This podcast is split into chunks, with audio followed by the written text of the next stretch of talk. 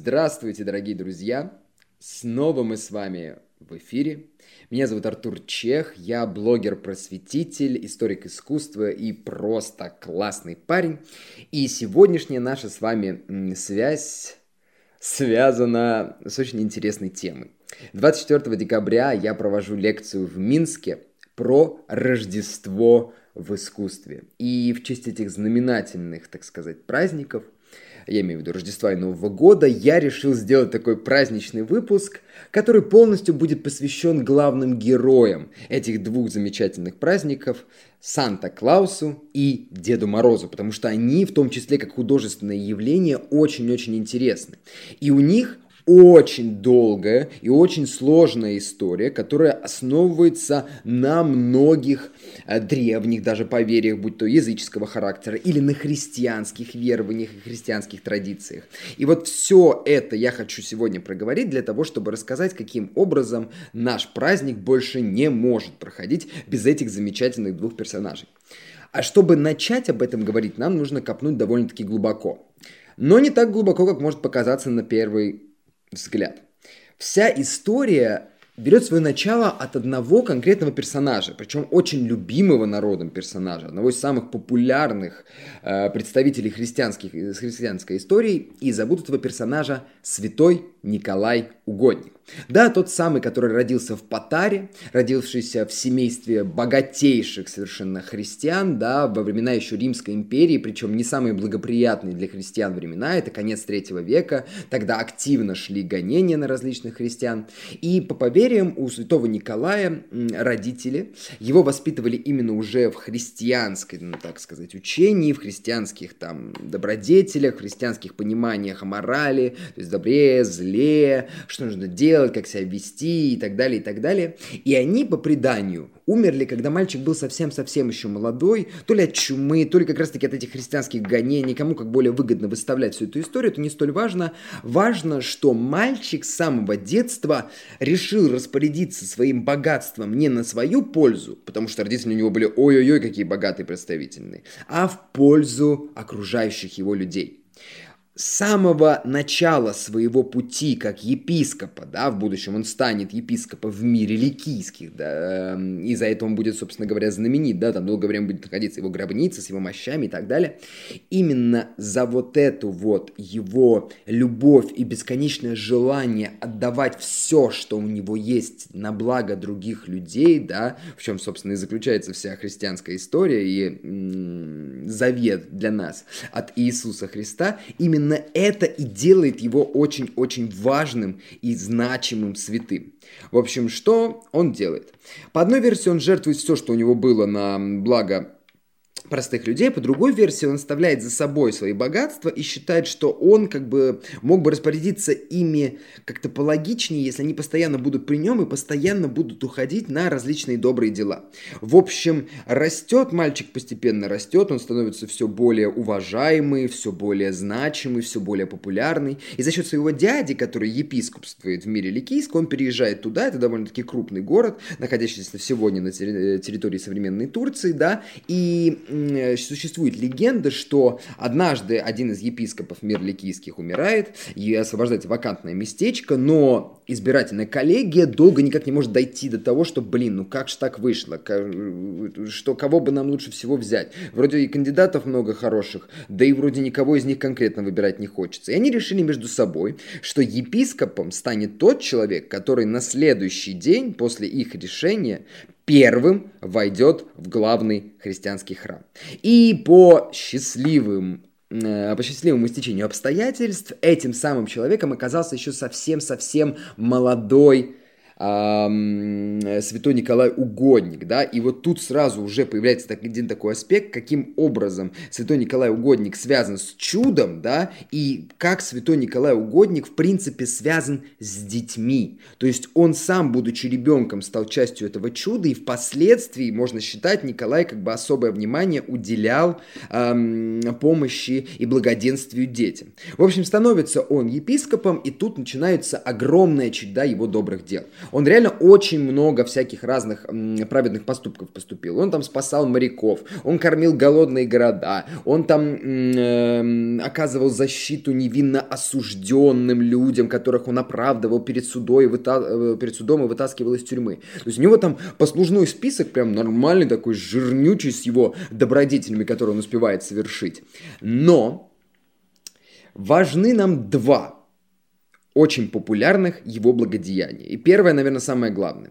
В общем, однажды разгуливает по мирам ликийским епископ э, святой Николай Угодник, да, и вдруг слышит э, грустную историю от одного мужчинки, который говорит, что ай-яй-яй, я горе-бизнесмен, все у меня прогорело, все мои богатства прогорели, денег нашей семье больше нет, мы не знаем, чем мы будем питаться. Но самое ужасное, что у меня три дочери. И чтобы выдать этих трех дочерей замуж хорошо, а чтобы вы понимали, друзья, э, очень долгое время вплоть до конца 19 столетия, то, как женщина выходит замуж, это, в принципе, формирует ее существование до конца ее дней, таких вот, э, такой свободы в выборе для женщины взаимоотношений и того, как она может себя в этих взаимоотношениях вести, как вообще в целом она будет вести себя в обществе, это не была ее воля, это полностью зависело от того брака, э, куда она попадает.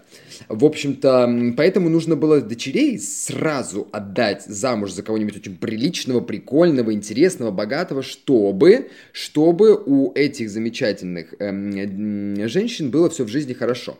И вот сетует этот мужчина на центральной площади, там, то ли на рынке, то ли еще где-то перед церковью, что у него все плохо, и этой истории ужасается святой Николай. Потому что мужчина говорит, так как у него нет денег на приданное для дочерей, да и вообще в целом уже нет никаких ни денег, ни сил открывать какой-то новый бизнес и оплачивать коммунальные платежи высокие, там, еду, воду, одежду, пятое, десятое, он сказал, что девочкам придется пойти работать проститутки чтобы прокормить семью.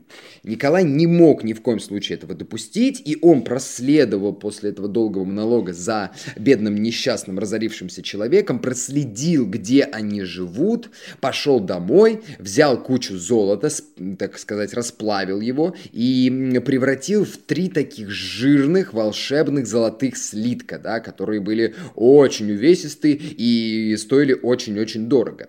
Пробрался в дом семейства этого человека, и пока они спали, ночью, он закинул три этих дорогущих золотых шара к ним в дом, чем спас девушек от ужасной судьбы, потому что на утро, когда они просыпаются, они видят эти золотые шарики, такие, ура, ура, мы их сейчас продадим, у нас будет приданное, Господи, спасибо тебе, тот неизвестный, кто совершил это замечательное чудо. Ну вот э, потом считается, что как бы Николай, который всячески старался быть анонимным, да, потому что в этом суть э, добродетели, да, добрых дел, благодеяний, то есть ты всегда должен оставаться анонимным, потому что если ты раскрываешь свою личность, ты, соответственно, получаешь все лавры за это доброе дело, а это противоречит самой идее э, благодетельности. Но не суть важно.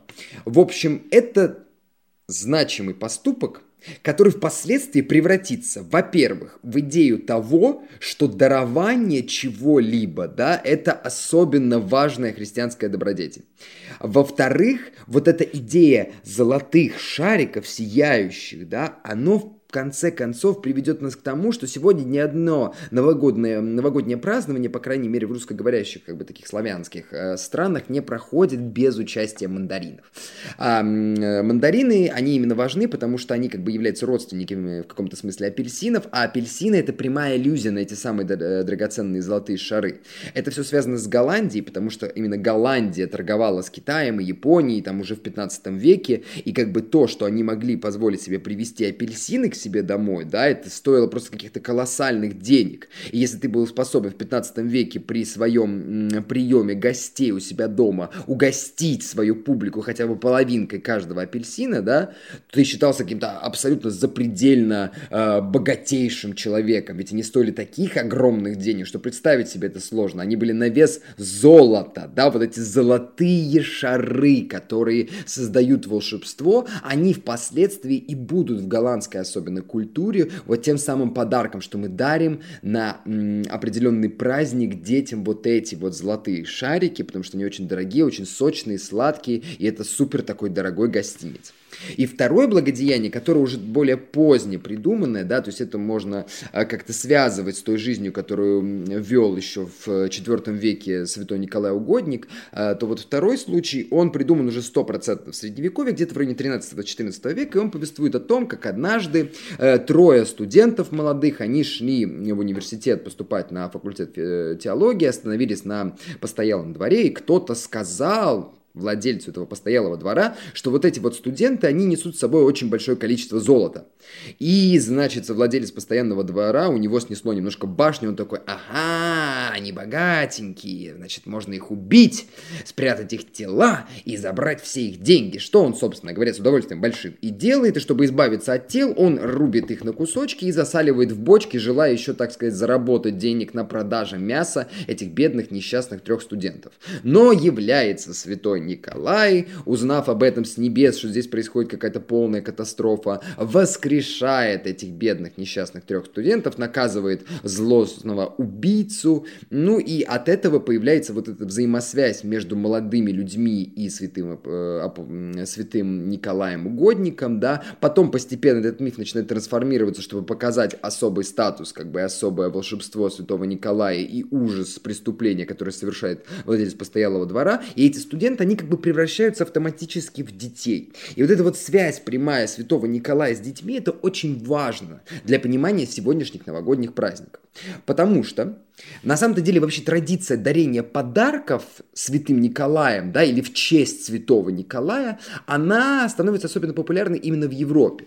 Там долгая история, как святой Николай, который большей частью являлся именно византийским святым, потому что вот существовал на территории Византии, становится именно западноевропейским э, почитаемым персонажем. Там идея в том, что еще в Италии, там в XI веке его мощи были вывезены из мира ликийских в Барь и в Венецию. Э, из Италии вот этой католической, так сказать, сказать, столицы мира, почитание святого Николая начинает перетекать и разрастаться по всей Европе, а в Голландии он особенно серьезно почитался, потому что Голландия была морской державой, как я уже сказал, э, святой Николай, он однажды совершил некое благодеяние морякам, да, спас их от шторма, э, спас их от гибели, и поэтому голландцы особенно сильно его любили, ему молились и очень почитали всю его историю, потому что он во всех сферах жизни реально может помочь. Голландцы народ такой, знаете, ну и как и немцы, такой немножко приземистый, приземистый, такой немножко бытовой, такой немножко зависящий от простой жизни, да, ему было очень приятно, что есть святой, который не абстрактно от чего-то там защищает, а который делает добрые, хорошие дела именно здесь, именно на земле.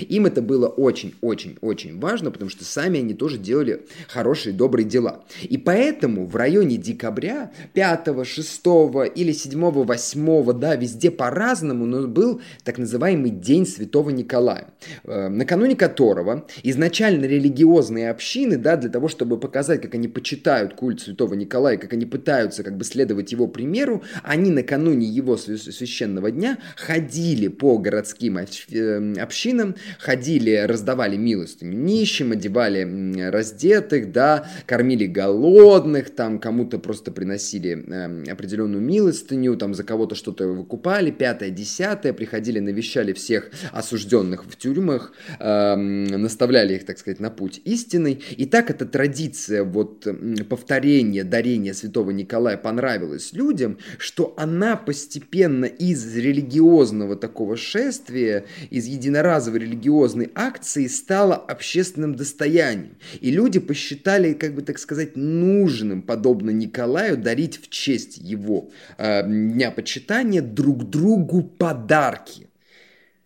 Потом они стали дарить как бы не столько в честь него, сколько от его лица. То есть они стали использовать святого Николая как некое мерило, да, которое тебе дарит определенные приятные плюшки, если ты ведешь себя хорошо, если ты там делаешь пятое, десятое, и особенно вот эти вот голландцы и немцы, да, которым очень важно, чтобы ты был хорошим человеком, чтобы ты прям фиксировал не только на словах, там, но и на бумаге, что ты хороший человек. И там как бы вот появилась эта история, что детишки, помните, что святой Николай к вам обязательно явится, нравится, если вы там будете делать э, уроки, будете слушаться родителей, будете помогать им по дому, будете расти умными, разумными, там, не знаю, осваивать ту или иную профессию, чтобы в будущем не быть нищими, да, то есть это был такой способ, в том числе, стимуляции. Детей особенно, потому что детей, ну, их было легко подкупить неким волшебным старичком, который совершает добрые дела. И этот культ, да, он будет идти, и по-своему, на самом-то деле, День Почитания Николая, Почитания Николая, он до сих пор существует во многих странах, и до сих пор в честь Святого Николая там дарят подарки. Однако же в один прекрасный момент этот э, эта идея дарения подарков в честь святого или от лица святого, она начинает смещаться все ближе и ближе к Рождеству, и в этом виноват на самом-то деле один конкретный человек. Этого человека зовут Мартин Лютер. Это тот самый парень, который устроил реформацию, тот самый парень, который прош, пошел против католической церкви, э, который пошел против идолопоклонства, да, который пошел против роскоши и богатства, который прошел, пошел против эм, э, чрезмерно возложенных на себя прав и обязанностей, э, которые делает, так сказать, наместник Бога на земле, да, что он там имеет право индульгенции продавать, то есть отпускать грехи за деньги, там, пятое, десятое.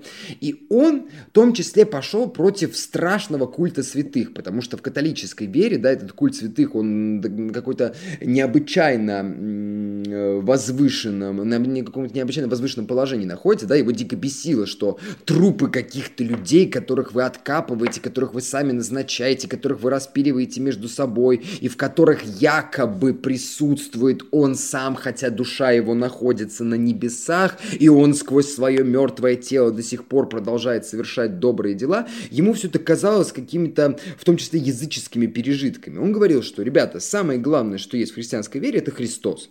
И вообще мы должны с этим Христом общаться не с помощью церкви, не с помощью каких-то красивых богатств. Мы должны общаться с Ним только с помощью Библии. Поэтому все эти дополнительные святые, это уже какой-то трэш, это какой-то извращенный фетиш. Нам не нужно этим всем заниматься. И вообще, если кто-то что-то хорошее может делать, если кто-то что-то с небес и может дарить, просить, да, отправлять в качестве даров и посылать, то это только может быть младенец Христос. И именно Лютер, так сказать, начал, начал стимулировать вот эту вот традицию дарения подарков в честь и накануне Дня Святого Николая, да, он стал ее постепенно, постепенно смещать в сторону Рождества. Потому что Рождество тоже, оно существовало, как мы помним, 24 декабря, 24 на 25, а День Святого Николая, он тут вот буквально за две недели до этого, в начале декабря. Зачем вообще нам нужны эти два разных абсолютно праздника, которые, между прочим, празднуются по-разному, да, и совершаются совершенно различные ритуалы в честь этих замечательных праздников. Давайте-ка мы все ближе к Христу. Вот Христос молодец,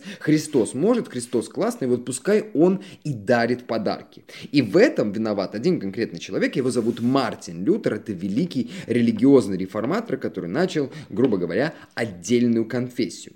И вот так вот все оно шло в, шест... Э, в 16 веке, в 17 веке, в 18 веке, можно сказать даже в 19 веке оно еще так существовало, и оно из Голландии станет мировым достоянием, да, не только за счет того, что Голландия, э, имеющая одинаковые там с Германией ритуалы, да, одинаковые одинаковые там с Италией, потому что они находятся в непосредственной близости, все культы растут примерно из одних и тех же корней, она перекинет эту традицию через океан в знаменитые и, может быть, кем-то любимые Соединенные Штаты Америки.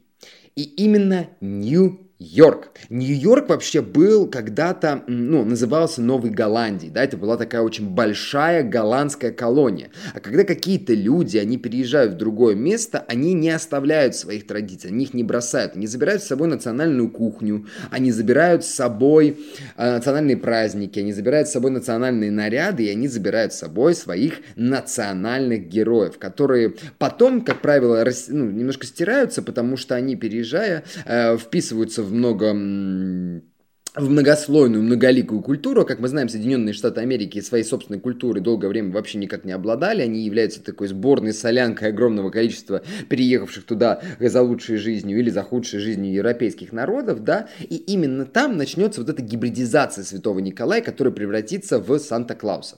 Вообще, Святого Николая, как вот этого волшебного персонажа, который облачен в епископские одеяния, у него седая борода, седые волосы, да, потому что он старый, он представительный, такие вот примитивные способы восприятия восприятия и символического описания человека, они всегда работали всегда будут существовать, они его называли неким синтоклассом. Синтокласс, он в том числе, вот как бы вот эта формулировка приходит из, из Испании, где он тоже особо почитался, такой сугубо католической стране. И они вот как-то его при себе имели, и вот в честь него или от его лица, не переодеваясь еще по большому счету в него, как бы дарили в районе Рождества подарки.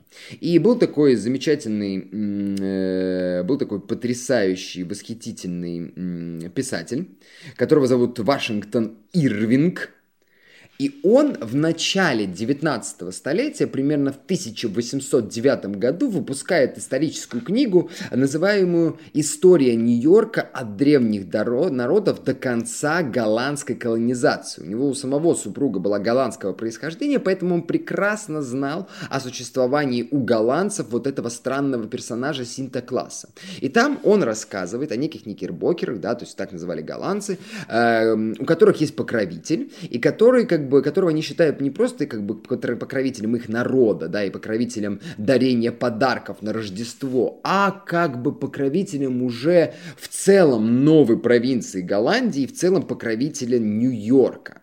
И вот так вот в Америке постепенно начинает и для других народов открываться этот замечательный персонаж. К тому же, смотрите, вот вы там, допустим, празднуете Рождество, будучи вот таким голландцем, да, существующим в твоем, своем небольшом голландском содружестве, такой вот колонии голландцев, но вы имеете как бы связи, вы можете дружить с кем-то из других э, народов, да, и вот этот какой-нибудь немец там к вам приходит, или переехавший там ирландец, да, он приходит к вам случайно на Рождество, вы рассказываете ему про какого-то синтокласс, он такой, что за синтокласс, очень интересно, приходит домой, э, и жене рассказывает, прикинь, я там был у голландцев, они там в Рождество, у них там есть какой-то персонаж, его зовут то ли там что-то типа Санта-Клаус, он там делает всякие хорошие, добрые вещи, и вообще я бы тоже хотел, чтобы у нас была такая рождественская традиция. Ты представь, там кто-то дарит тебе подарки просто за то, что ты хороший. Мне кажется, это очень-очень крутая тема. То есть вот так вот постепенно от человека к человеку, немного неправильно звуча, вот постепенно этот персонаж начинает разрастаться.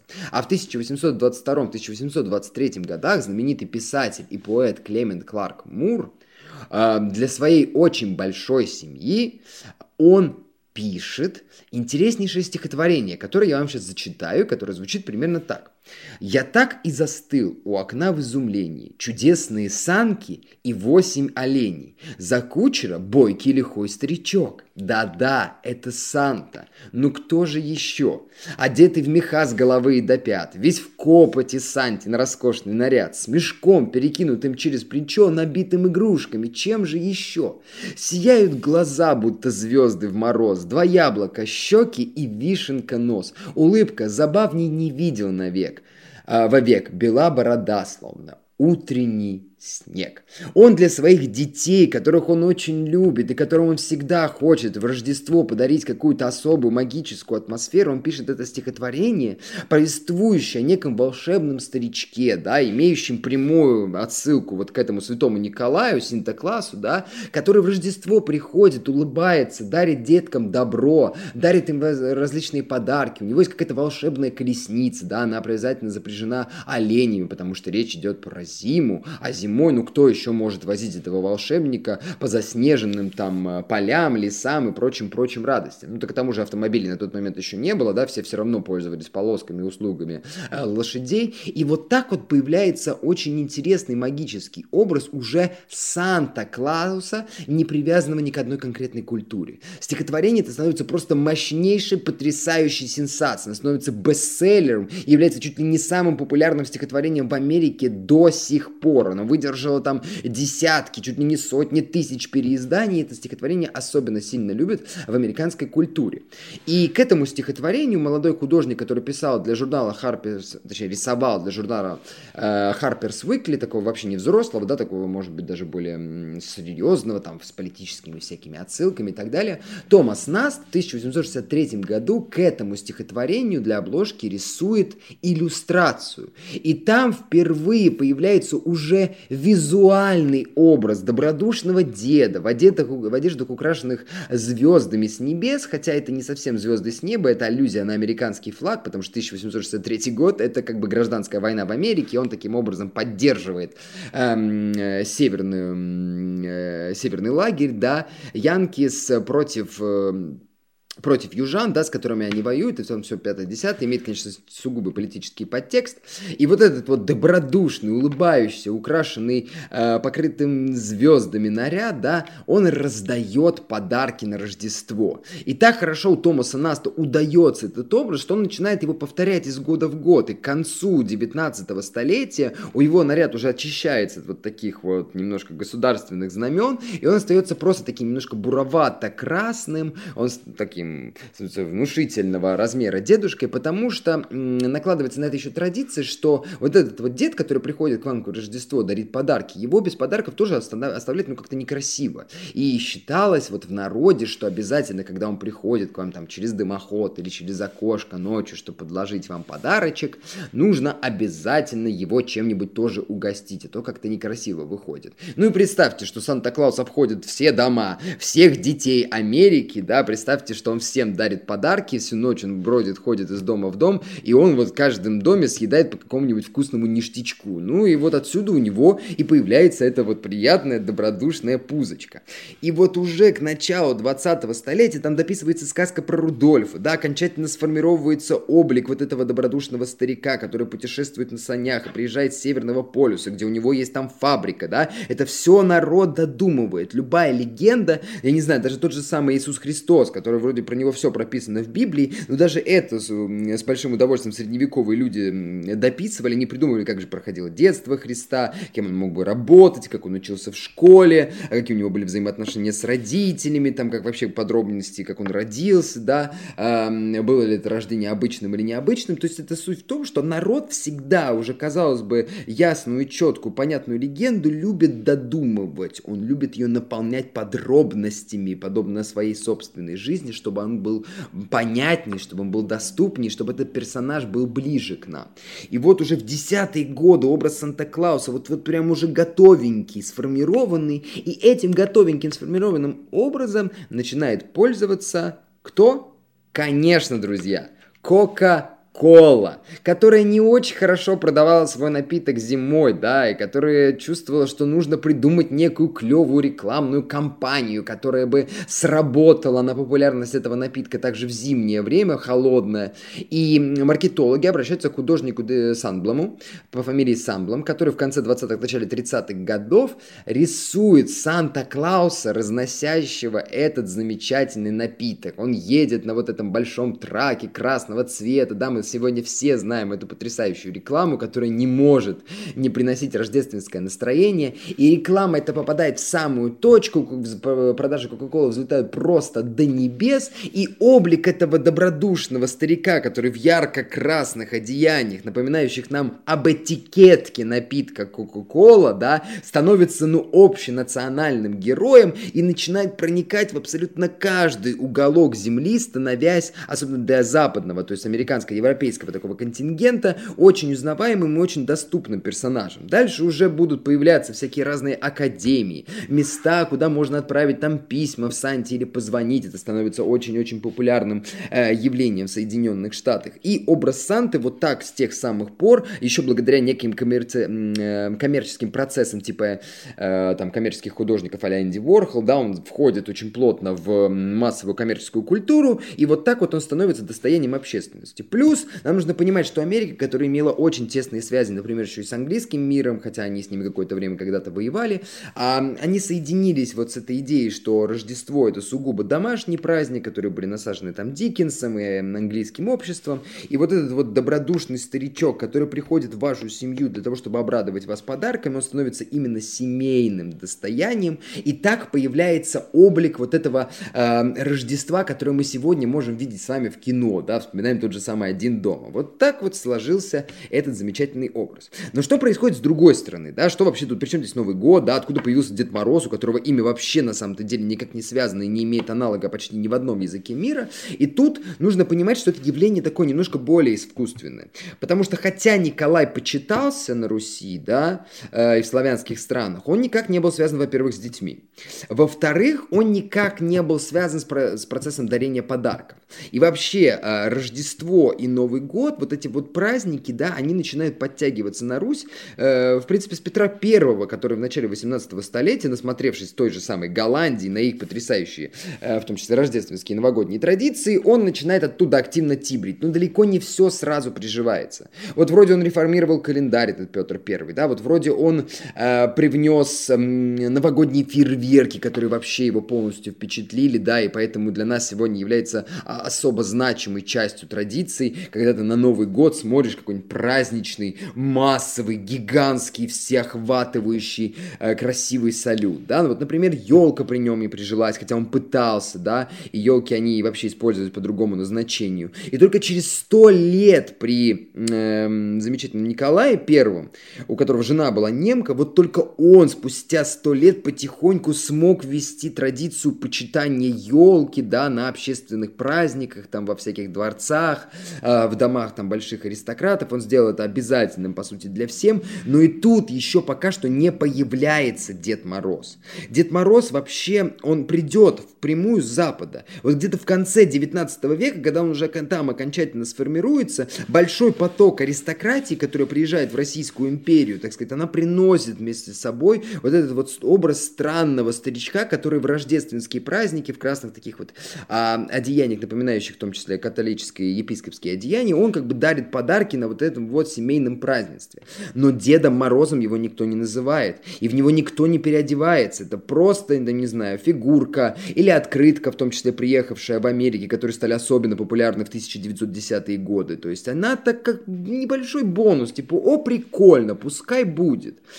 Э, сам же образ Деда Мороза, да, он формируется вообще в литературной и, так сказать, театральной среде, которая никак не связана с новогодними праздниками. Например, Доевский, да, пишет э, э, цикл сказок, в одной из которых присутствует так называемый Мороз Иваныч, да, и это такая адаптация древних славянских мифов о неком странном языческом морозе, да, духе леса и зимы, которому нужно поклоняться, которого нужно почитать, потому что у нас зима суровая, да, и вот именно он ее посылает, ему нужно там отправлять якобы всякие жертвы для того, чтобы он нас этой зимой не заморозил, не убил, и чтобы он нас в эту зиму оберегал. И вот его Мороз Иванович, это какой-то странный персонаж, а, о котором вообще рассказывается весной, потому что он там сидит в колодце, да, и люди вообще должны ему прислуживать, за, за что он как бы дарит им всякие приятные ништячки.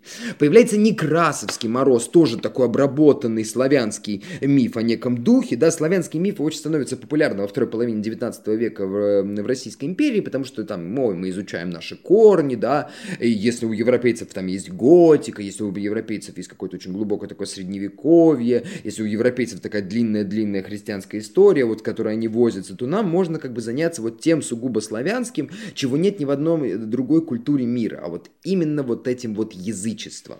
Но тут нет никакой связи с новогодними рождественскими праздниками. И даже Снегурочка, которая появляется у Островского, впоследствии в опере римского Корсакова, да, вот эта вот волшебная девушка, которая живет зимой, но потом трагическим образом из-за любви погибает весной, да, она тоже никак не связана с новогодними праздниками. Этот образ, он просто где-то там бурлит, он живет, да, там появляется вот дед в синих одеждах, у которого сне, из бороды сыпется снег, он как бы отвечает за э, зимний дух, да, вот здесь появляется некая девочка, которая связана с этим морозом, потому что она его вообще дочь, а ни в коем случае не внучка, но они тоже вместе не творят там добрые дела вокруг новогодних праздников. И искать настоящее появление Деда Мороза как сформулированного персонажа нужно уже в Советском Союзе.